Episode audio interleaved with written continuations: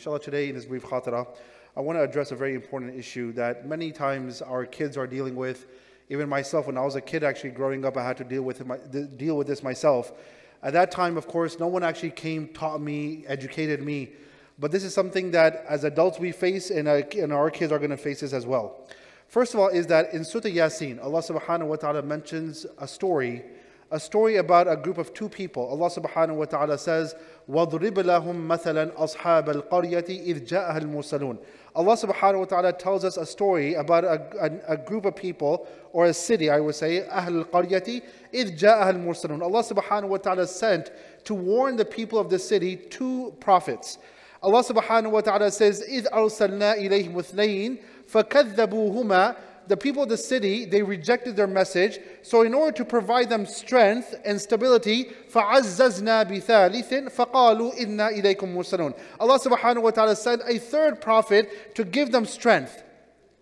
These three people, they went, they called people to Allah subhanahu wa ta'ala. And there was one person in particular who was a, a, a carpenter. He actually did become a Muslim on their hands. And is mentioned in Surah Yaseen that when these people came across the people of the city, these people, since it was a new concept to them, it was a new message for them, they actually felt threatened by this message of Islam, and they began to send threats to these three prophets. These are, this is a story that's mentioned, um, these were mentioned of Bani Israel. These are three prophets from Bani Israel. So nonetheless, it is mentioned that once they were threatened, this man, وَجَاءَ رَجُلٌ مِّنْ أَقْصَى الْمَدِينَةِ يَسْعَى, from the corner of the city, meaning that he used to live in one corner of the city, he came running in providing support to these three prophets, and he's telling his people, he says, وَجَاءَ رَجُلٌ مِّنْ أَقْصَى الْمَدِينَةِ يَسْعَى قَالَ يَا قَوْمِ اتَّبِعُوا المرسلين. That, oh, oh, oh people, follow these people, what they're telling you, whatever they're telling you, it is the absolute haqq. And then it is mentioned that they actually attacked him, they killed him, and not only that, but as a result of him standing up for Islam, him standing up for the prophets, he was entered into Jannah. Allah subhanahu wa ta'ala says, قِيلَ دُخُلِ الْجَنَّةِ قَالَ يَا لَيْتَ قَوْمِ يَعْلَمُونَ. As he was dying, he was being told and he was given the glad tidings of Jannah, and at that time he said that, I wish my people would know exactly my situation. If they knew that I am going to Jannah, perhaps they would become Muslim. So what do we learn from this story? There's two important lessons to be learned from this story. Number one is that this man, according to some books of tafsir, his name was Habib ibn an-Najjar. The, the name is re irrelevant at this point. But nonetheless, this man, although he was all by himself in the entire city, no one else believed in Islam, but he was the only one who believed in Islam. The scholars, they say that what we learn from this story is that even if everyone is going against the truth, and you're the only one who is who knows the truth, that you need to stand by the truth. That's number one. And number two, the most important thing to be lesson and learned from this story is the majority does not signify the truth. Okay? Often we hear that most people are doing it, so it must be right, right? We hear this often. Since most people are doing something the right way, or doing something a certain way, it has to be the right way. Now, I've come across people and have this, I've had this discussion before. And sometimes, you know, people can become very stubborn in a conversation. You're having a very casual conversation. You're having a very, you know, educated conversation. And then they become stubborn. And then they will say, so are you telling me that everything, what everyone is doing, if it is the majority, it is wrong? And I would tell them, no, of course, that's not the case. Because once again, brothers and sisters, I'm not saying that everything that is done in a, in the state of majority is wrong. If everyone is driving one way on the street, that's the law of the city. That's the law of the state. That's the law of the country. I'm not going to go against that. Even though majority is doing it, that is the right way in that city. I'm not saying that it is technically, there is something about this from a religious point of view, but since the city has decided, the, the country has decided that we will drive in a particular way, you have to follow the laws. So if everyone is doing it the same way, that's fine. Whenever we have this discussion about majority, are majority doing it, majority are not doing it, this is strictly from a Qur'an and Sunnah perspective and a halal and haram perspective. If everyone is doing haram, does that, does, that does not make it right. Of course, we do learn from the Qur'an That never has it been the situation. The majority of the people are going to be doing the right thing. We often find in the Quran, وَلَكِنَّ أَكْثَرَ النَّاسِ لَا يَعْقِلُونَ. Most people don't understand. وَلَكِنَّ أَكْثَرَ النَّاسِ لَا يَشْكُرُونَ. They don't, most people are, are unthankful to Allah subhanahu wa ta'ala. وَلَكِنَّ أَكْثَرَ النَّاسِ لَا يُؤْمِنُونَ. Most people don't have iman. Um, there are so many ayahs of the Quran, وَلَكِنَّ أَكْثَرَ النَّاسِ. The majority of the people are unthankful. They're ungrateful. They are. They don't. They don't thank Allah subhanahu wa taala. They don't believe in Allah subhanahu wa taala. They don't believe in the akhirah. They don't believe in the Rasulullah sallallahu alaihi wasallam. Majority of the people are like this. So this rule and this concept that since majority are doing it, it must be the right way does not exist in our deen. It does not exist in our deen, because what we look at is the haqq and the batil. What we look as what, what we look at is the truth and the falsehood. If Allah subhanahu wa ta'ala has declared something that is right, we will always stand by that side, even if we are the only one alone. Just like this carpenter, Habib ibn an-Najjar, he was standing by these three prophets, although he was the only one against the entire city. He's living in that city. He can be boycotted by that city. He can be put aside by that entire city. But he realizes that he needs to stand with the haqq. And that is why we also find in the Quran where Allah subhanahu wa ta'ala says, and he's telling us something very amazing and very profound. He says, وَإِن تُطِعْ, if you follow, أَكْثَرْ, if you follow the majority, أَكْثَرَ مَنْ فِي الْأَرْضِ يُضِلُّكَ عَنْ سَبِيلِ اللَّهِ. If you follow the majority when it comes to your deen, you will go astray.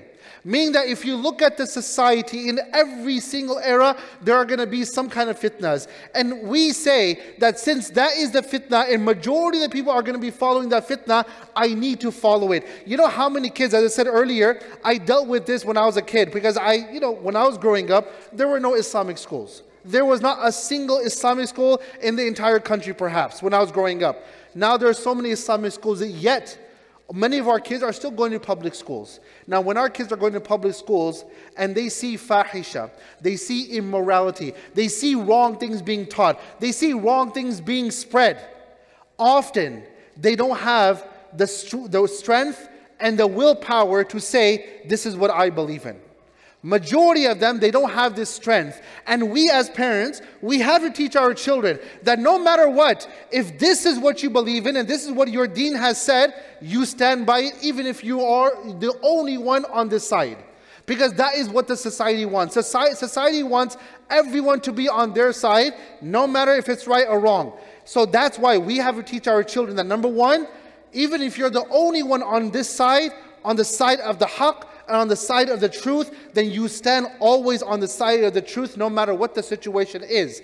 But at the same time, we have to always teach our kids that just because most of the people are doing it, it never means that it is the right way. This is why, think about this hadith of the Prophet ﷺ, when he says, a very beautiful hadith, he says, بَدَأَ الْإِسْلَامُ غَرِيبًا. Islam started off as strange. وَسَيَعُودُ غَرِيبًا. And there's going to come a time again when Islam is going to become strange. What does that mean? Does it mean that Islam will not spread and it will not flourish on earth? Of course Islam will spread and flourish on earth. There will be so many millions of Muslims on earth, but there will be only a handful of people who call themselves Muslims, who are living by the standard of Islam. This is why Rasulullah, when he says, Bada al-Islamu ghariban, Islam started off as strange. When Rasulullah began to call people to Islam, it was a strange concept.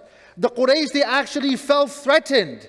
They felt that their economy would fail if they became Muslims. Their social status would fail if they became Muslims. They actually felt that they would, they would fail and their tribes would face defeat, because there was always tribal com uh, competition. So we would become defeated. Our tribe would become inferior to the tribe of Rasulullah sallallahu alaihi wasallam if we became Muslims. So that is why they made Islam a strange concept. If you were a Muslim, you will look at, people will look at you the wrong way. Just like what happened when we saw after nine eleven. How many people, they want, they don't want to be known as Muslims after that. So many of our Muslim women took off their hijab. So many Muslim men did not want to be identified with a Muslim name. Their name Muhammad became Mo, and Khalid became Kelly, and so forth. These are things that we saw.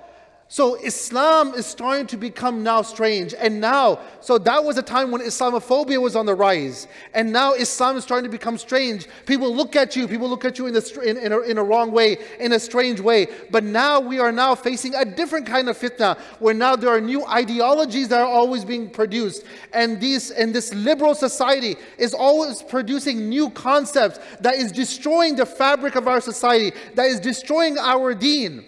And that is why now there's going to be some people who are going to say, nope, we're not going to take these ideologies. We're not going to, we're not going to, um, we're not going to conform to them, and we're going to stick to our own deen. And now we are seeing a time that while there are so many Muslims who have changed their deen, there are so many Muslims who actually believe that deen needs to be changed in order for us to be to fit into society and so forth. There are many Muslims right now who are taking a step back, and they're saying, nah, we're not going to compromise in our deen at all. And now these Muslims who want to stick to the Quran, who want to stick to the Sunnah of the Prophet ﷺ, now they're seen in a strange way, not even by non-Muslims, but by the Muslims themselves. Now the Muslims are looking at them and saying, what kind of a Muslim are you? We, you are the ones who are holding us back. You're the ones who are stopping us from progressing and moving forward. And that is why, think about this, when the Prophet ﷺ says, Bada al-Islamu ghariban, wa sayaudu ghariban. SubhanAllah, the Prophet ﷺ said this fourteen hundred years ago, and we see the same thing happening right now. Wa sayaudu ghariban. Now you might be, you might feel that I'm the only one who is sticking to the Quran and Sunnah, but for you there is a glad tiding also. The Prophet ﷺ says, Fatuba lil ghuraba. فَطُوبَى لِلْغُرَبَاءِ. The glad tidings are for those strangers.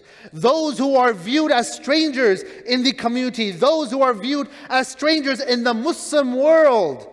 Because they're not adopting these new ideologies. And they're not conforming to these new ideologies.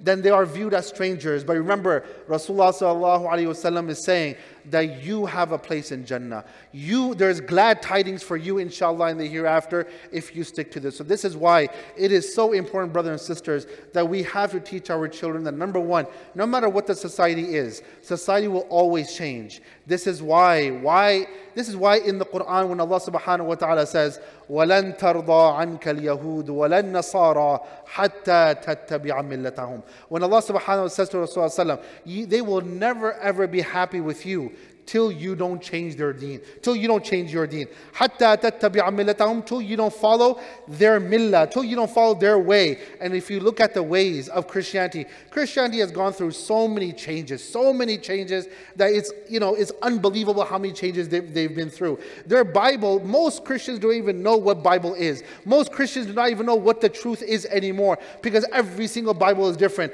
Judaism has, has changed, and it has, there are so many alterations and adjustments through throughout the years and throughout the centuries and so forth. Islam is that one religion, that our Quran has been the same, the way it was revealed by Allah subhanahu wa ta'ala, recited by Jibreel alayhi salam to the Prophet sallallahu alayhi wa sallam. What they want is for us as Muslims that we move from our original teachings, and that is what makes us the gharib. So that is why we teach our children that, first of all, is no matter what the situation is, you always stand by the truth.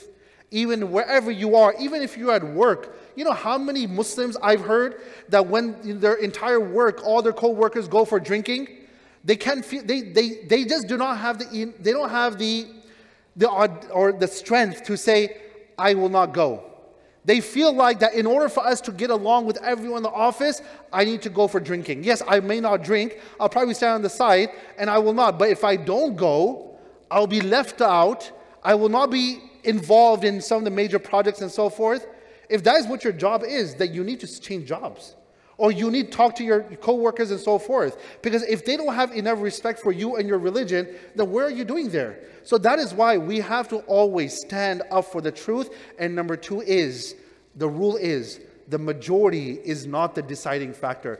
The majority has never been the factor of determining what is right and what is wrong. The majority will always, as Allah tells us, the majority will always be on the wrong side. So we ask Allah subhanahu wa ta'ala to keep us on the right side, always make us amongst those who are the minority, and keep us on the right, other side of the haqq. As Allah subhanahu wa ta'ala to protect us and our children. Ameen Rabbil Alameen. Jazakumullah khair. Assalamu alaikum wa rahmatullahi wa barakatuh.